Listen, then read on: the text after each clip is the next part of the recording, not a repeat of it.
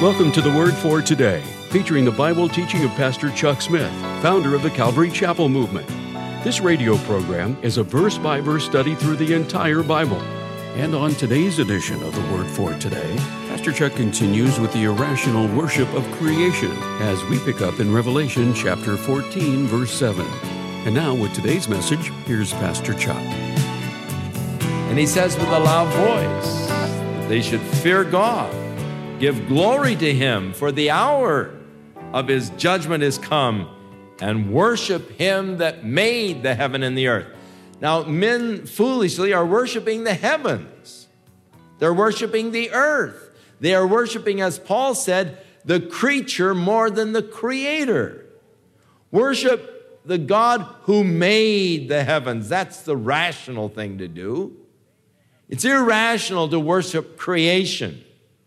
Creation testifies of a creator. The evolutionist worships creation because they did not want to retain God in their mind. God gives them over to reprobate minds, professing themselves to be wise. They become fools because they worship and serve the creature more than the creator who is blessed forevermore. So in the proclaiming of the everlasting gospel, they are given words of wisdom. Worship him who has made the heaven and earth and sea and the rivers and the streams and the lakes. There followed another angel saying, Babylon is fallen, that great city, because she made all of the nations drink of the wine of the wrath of her fornication.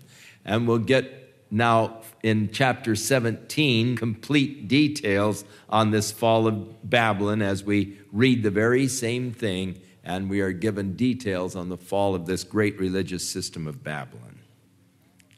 And the third angel followed them, saying with a loud voice, if any man worships the beast and his image, or receives his mark in his forehead or in his hand, the same shall drink of the wine of the wrath of God, which is poured out without mixture into the cup of his indignation, and he shall be tormented with fire and brimstone in the presence of the holy angels and in the presence of the Lamb. Now, this means that God is going to give every man a chance. First, the angel proclaims the everlasting gospel. Now, this angel warns man against worshiping the beast or taking his mark, so that if a man does take the mark, does worship the beast or his image, he is doing it knowingly, he is doing it willfully, in willful rebellion against God, because he has been deceived into thinking that in the final conflict that will soon be taking place, that Satan and the forces of darkness will be able to overcome the forces of light. You listen to those who are involved in the satanic cults and satanic worship today, and they do say, hey, we are winning. Just look around and you can see. Christianity doesn't have a chance. We're on the winning side. And they are advocating their victory. I heard some kid the other day advocating. He was a Satan worshiper. And declaring that, hey, we're winning. Just look at the world in which you live. We're winning. Evil is going to triumph over good. And they're declaring their victory. And they're actually deceived into believing that they will be able to triumph. Thus, when the angel goes through the skies warning them, their taking the mark after that will be a deliberate, willful act of rebellion against God. And that is why at this final opportunity, the gospel will be proclaimed. God would not proclaim it unless it were the opportunity of being saved. And there is that final rejection, that identifying themselves against God, and thus the wrath of God is to be poured out, the cup of his indignation. Indignation is an Old Testament word for the Great Tribulation. You find it used many times in the Old Testament in reference to the tribulation. And he shall be tormented with fire and brimstone in the presence of the holy angels, the presence of the Lamb, and the smoke of their torment ascends up forever and ever.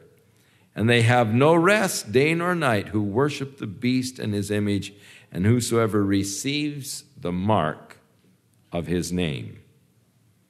Now, here is the patience of the saints. Now, we were also told earlier the patience of the saints is to know that, they that incarcerate them will be incarcerated and so forth. They that kill with the sword must be killed with the sword. Here's the patience of the saints in this point. Here are they that keep the commandments of God and the faith of Jesus Christ. And I heard a voice from heaven saying unto me, write. Now, the three angels flying through the midst of heaven, but now this is another voice from heaven. Write, blessed are the dead which die in the Lord from henceforth. At this point, because of the great tribulation that's going to come upon the earth, those that are martyred by their refusal, blessed are the dead who die in the Lord, who die for their testimony for the Lord. For they have ceased from their labors, or they rest from their labors, and their works do follow them. Now this is also confirmed by the Spirit. Yea, saith the Spirit. And I looked, and behold, a white cloud. And upon the cloud there was one sitting like the Son of Man, having on his head a golden crown, and in his hand a sharp sickle. And another angel came out of the temple, crying with a loud voice to him that sat on the cloud, thrust in thy sickle and reap. For the time is come for thee to reap, for the harvest of the earth is ripe. And he that sat on the cloud thrust in his sickle and the earth was reaped. An interesting passage, again, parallel passage in the book of Isaiah of him who was coming, his garments were like those who have been treading in the winepress. Jesus, when he comes, is coming to clean up the earth and to establish his kingdom. And here is pronounced, the time has come. Thrust in your sickle. Reap the earth. Another angel came out from the altar which had power over fire, and he cried with a loud cry to him that had the sharp sickle, saying, thrust in thy sharp sickle and gather the clusters of the vine of the earth, for her grapes are fully ripe. Man has come to the fullness of rebellion against God, and the time of God's final judgments have come. And so the order to thrust in the sickle. And the angel thrust in his sickle into the earth and gathered the vine of the earth and cast it into the great winepress of the wrath of God. And the winepress was trodden without the city, and the blood came out of the winepress, even unto the horses' bridles, by the space of 1,600 furlongs. From Megiddo to Edom, and we read in Isaiah's prophecy that he will be coming from Edom with blood, or with his garments stained with blood. Who is this that comes, with garments stained with blood? And in Isaiah's prophecy, from Edom to Armageddon is 1,600 furlongs. And when this judgment comes, the armies and the nations of the world will have gathered for a final conflict, seeking really to overthrow the Lord on his return. Psalms 2, God said, why do the heathen rage and the people imagine a vain thing? For they have gathered against the Lord and against his anointed, his Messiah, his Christ. The people imagining a vain thing, that they can actually overthrow Jesus Christ and prohibit him coming and establishing his reign. Knowing that he's coming again, knowing that he's coming to that area, they're going to gather together, and they actually feel they can overthrow him. The people have imagined a vain thing, for they've gathered together against the Lord and against his Christ. But he saith unto me, ask of me, and I will give you the heathen for thine inheritance, and the uttermost parts of the earth for thy possession. For the Lord in heaven shall laugh, for he will have them in derision. I mean, the stupidity of Satan and man thinking that they could actually overthrow God. God will just chuckle at the thought. And now we come to the prelude to the final 7 plagues by which God's judgment will be completed upon the earth, and the earth prepared for the reign of Jesus Christ. And I saw another sign in heaven, great and marvelous. There were 7 angels having the 7 last plagues, for in them is completed the wrath of God, filled up, accomplished. And I saw, as it were, a sea of glass mingled with fire, the sea of glass that is before the throne of God, now being mingled with fire for the fiery judgments that are to come. And them that had gotten the victory over the beast, and over the image, and over his mark, and over the number of his name. And they were standing on the sea of glass, having the harps of God. And they sing the song of Moses, the servant of God. These are redeemed Israel, who have been saved during the Great Tribulation period, who have received Jesus Christ as the result of the 2 witnesses and the 144,000 who will also be bearing witness to them at that time. So they sing the song of Moses, the servant of God, and the song of the Lamb, saying, "Great and marvelous are thy works, Lord God Almighty, just and true are thy ways, thou King of saints." Here's the song that is preceding the final judgments of God poured out upon the earth. And again, the justice of God is declared all the way through this Great Tribulation period. Voices from the throne, from beneath the throne, crying out, "Holy and just are thy ways, righteous and true are thy judgments."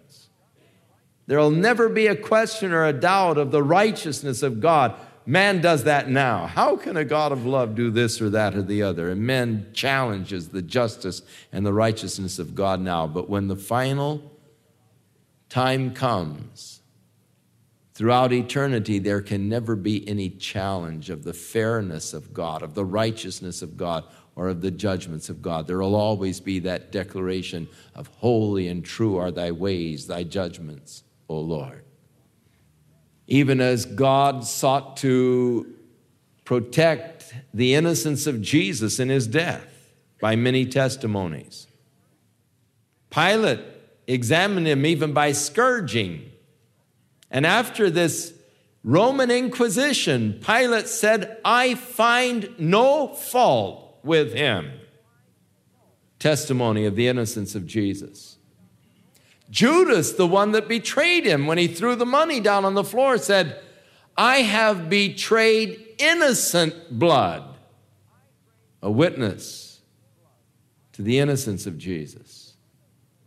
And finally, even as he was hanging there on the cross, the one thief said to the other, "We're here because we deserve to be here, but this man has done nothing amiss." God protected the record. Jesus was innocent. He was the just one dying for the guilty. Now, through the Great Tribulation, God's justice, God's righteousness, God's fairness is constantly being vindicated and declared. "Just and true are thy ways, thou King of saints. Who shall not fear thee, O Lord, and glorify thy name? For only thou art holy. For all nations shall come and worship before thee, for thy judgments are made manifest." And after that I looked, and behold, the temple of the tabernacle of his testimony in heaven was opened. And the 7 angels came out of the temple. And they had the 7 plagues, clothed in pure and white linen, and having their breasts girded with golden girdles. So there are 7 angels bringing now the 7 final plagues, the judgments of God. And in this will the judgment be complete. And one of the 4 cherubim gave to the 7 angels 7 golden vials, little bowls, full of the wrath of God who liveth forever and ever. And the temple was filled with smoke from the glory of God and from his power, and no man was able to enter into the temple until the 7 plagues of the 7 angels were fulfilled. Now there is in heaven a temple of which the earthly tabernacle was a model, the very presence and place of God's dwelling, there within the Holy of Holies. And now, even as when Moses established the earthly tabernacle and the presence of God came down like a cloud, and Aaron and the others could not stand to minister because of the power of God's presence that was there in this cloud. So now in heaven, as we see the temple of God, we see this cloud covering it during this final pouring forth of the judgment of God. And no man is allowed entrance during this period of time. I believe the reason why is that God is in his temple weeping over what is taking place upon the earth. You remember Jesus said to his disciples one day, "He who has seen me has seen the Father. Why sayest thou then, show us the Father?" You remember when Jesus was looking at Jerusalem and he began to weep, "O Jerusalem, Jerusalem, thou that stonest the prophets and all that have come from God to thee, how often I would have gathered you together as a hen doth gather her chicks, but you would not. And now is your city laid unto you desolate. Your children are going to be slain in the streets. They're going to put an embankment around you." And he was describing the agony, the judgment that was going to come upon Jerusalem because of their failure to recognize their day of visitation. "If you had only known in this thy day the things that belong to your peace, but they're hid for your eyes. And now as the result of this, the judgment that's going to come." And Jesus was weeping as he could see the judgment that was going to come upon. Jesus said, "If you've seen me, you've seen the Father." God does not delight in the death of the wicked. In fact, through the prophet Ezekiel, God said, turn ye, for why will ye die? Behold, I have no pleasure in the death of the wicked." I believe that God weeps over the wickedness of man and those who remain obdurate in their rebellion against God to death.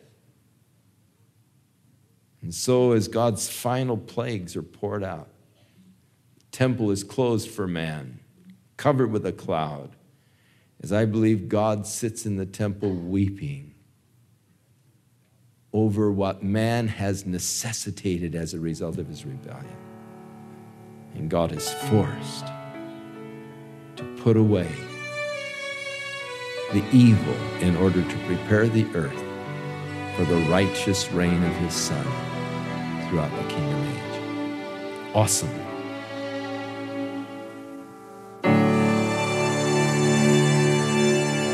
We'll return with more of our verse-by-verse Bible study in the book of Revelation on our next broadcast, as Pastor Chuck continues to teach through the Bible, and we do hope you'll make plans to join us. But right now, if you'd like to order a copy of today's message, simply order Revelation 14 through 15 when visiting thewordfortoday.org.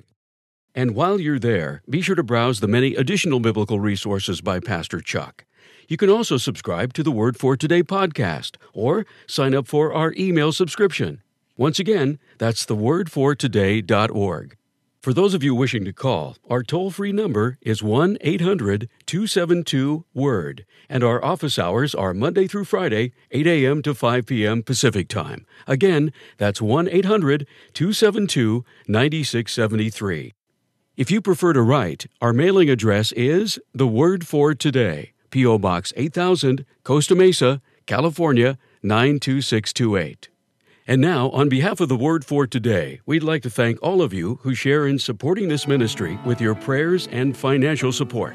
And be sure to join us again next time as Pastor Chuck continues his verse-by-verse study through the Bible. That's right here on the next edition of The Word for Today. And now, once again, here's Pastor Chuck. Father, we thank you for salvation offered to us so freely through Jesus Christ. Thank you for your love, sending your Son, taking our guilt, the innocent dying for the guilty, purchasing our redemption, making us children of God, making possible, Lord, our dwelling with you. And now, Father, in Jesus' name, let us hide your word away in our hearts. May the Holy Spirit impress upon our hearts the truth of your word. And thus may we live in accordance with that truth. In Jesus' name, amen. May the Lord be with you and give you a beautiful week. Fearsome, awesome things are coming upon the earth. Jesus, in talking about them, said, "Pray ye always that you'll be accounted worthy to escape these things that are going to come to pass upon the earth, that you might be standing before the Son of Man." That is my prayer. I want to walk in close fellowship with Jesus Christ. I wouldn't dare walk any other way at this point. I am convinced that the day of the Lord is at hand. In the same place where Jesus said, "Pray that you'll be accounted worthy," he also said, "When these things begin to come to pass, look up, lift up your head, your redemption's drawing nigh." Hey, we're not far off from that time when they will require everyone to take this mark in their right hand or in their forehead. The technology exists. It's being used in an altered form right now, already being used. The same system that can be easily transferred into everyone receiving that mark for identity. Look up, lift up your head, your redemption draws nigh. The Lord is coming soon. And the words of Jesus to us in this day is, "Watch ye therefore and be ready, for you know not the day or the hour the Son of Man is coming." Look up, lift up your head. Your redemption is drawing nigh. Walk with him. I would say run with him. God bless you as you run with Jesus this week.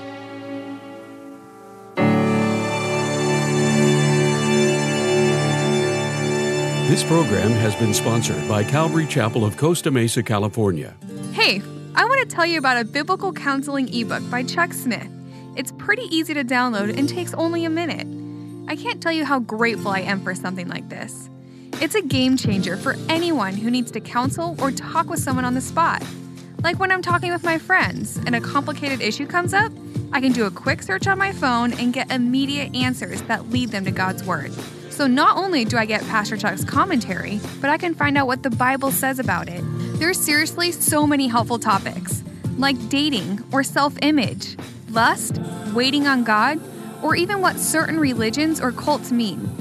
I could even use this when I have a question myself. To download the Biblical Counseling eBook by Chuck Smith, or to preview a demo, visit thewordfortoday.org and click on the link provided.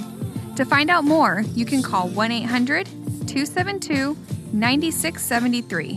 1-800-272-9673.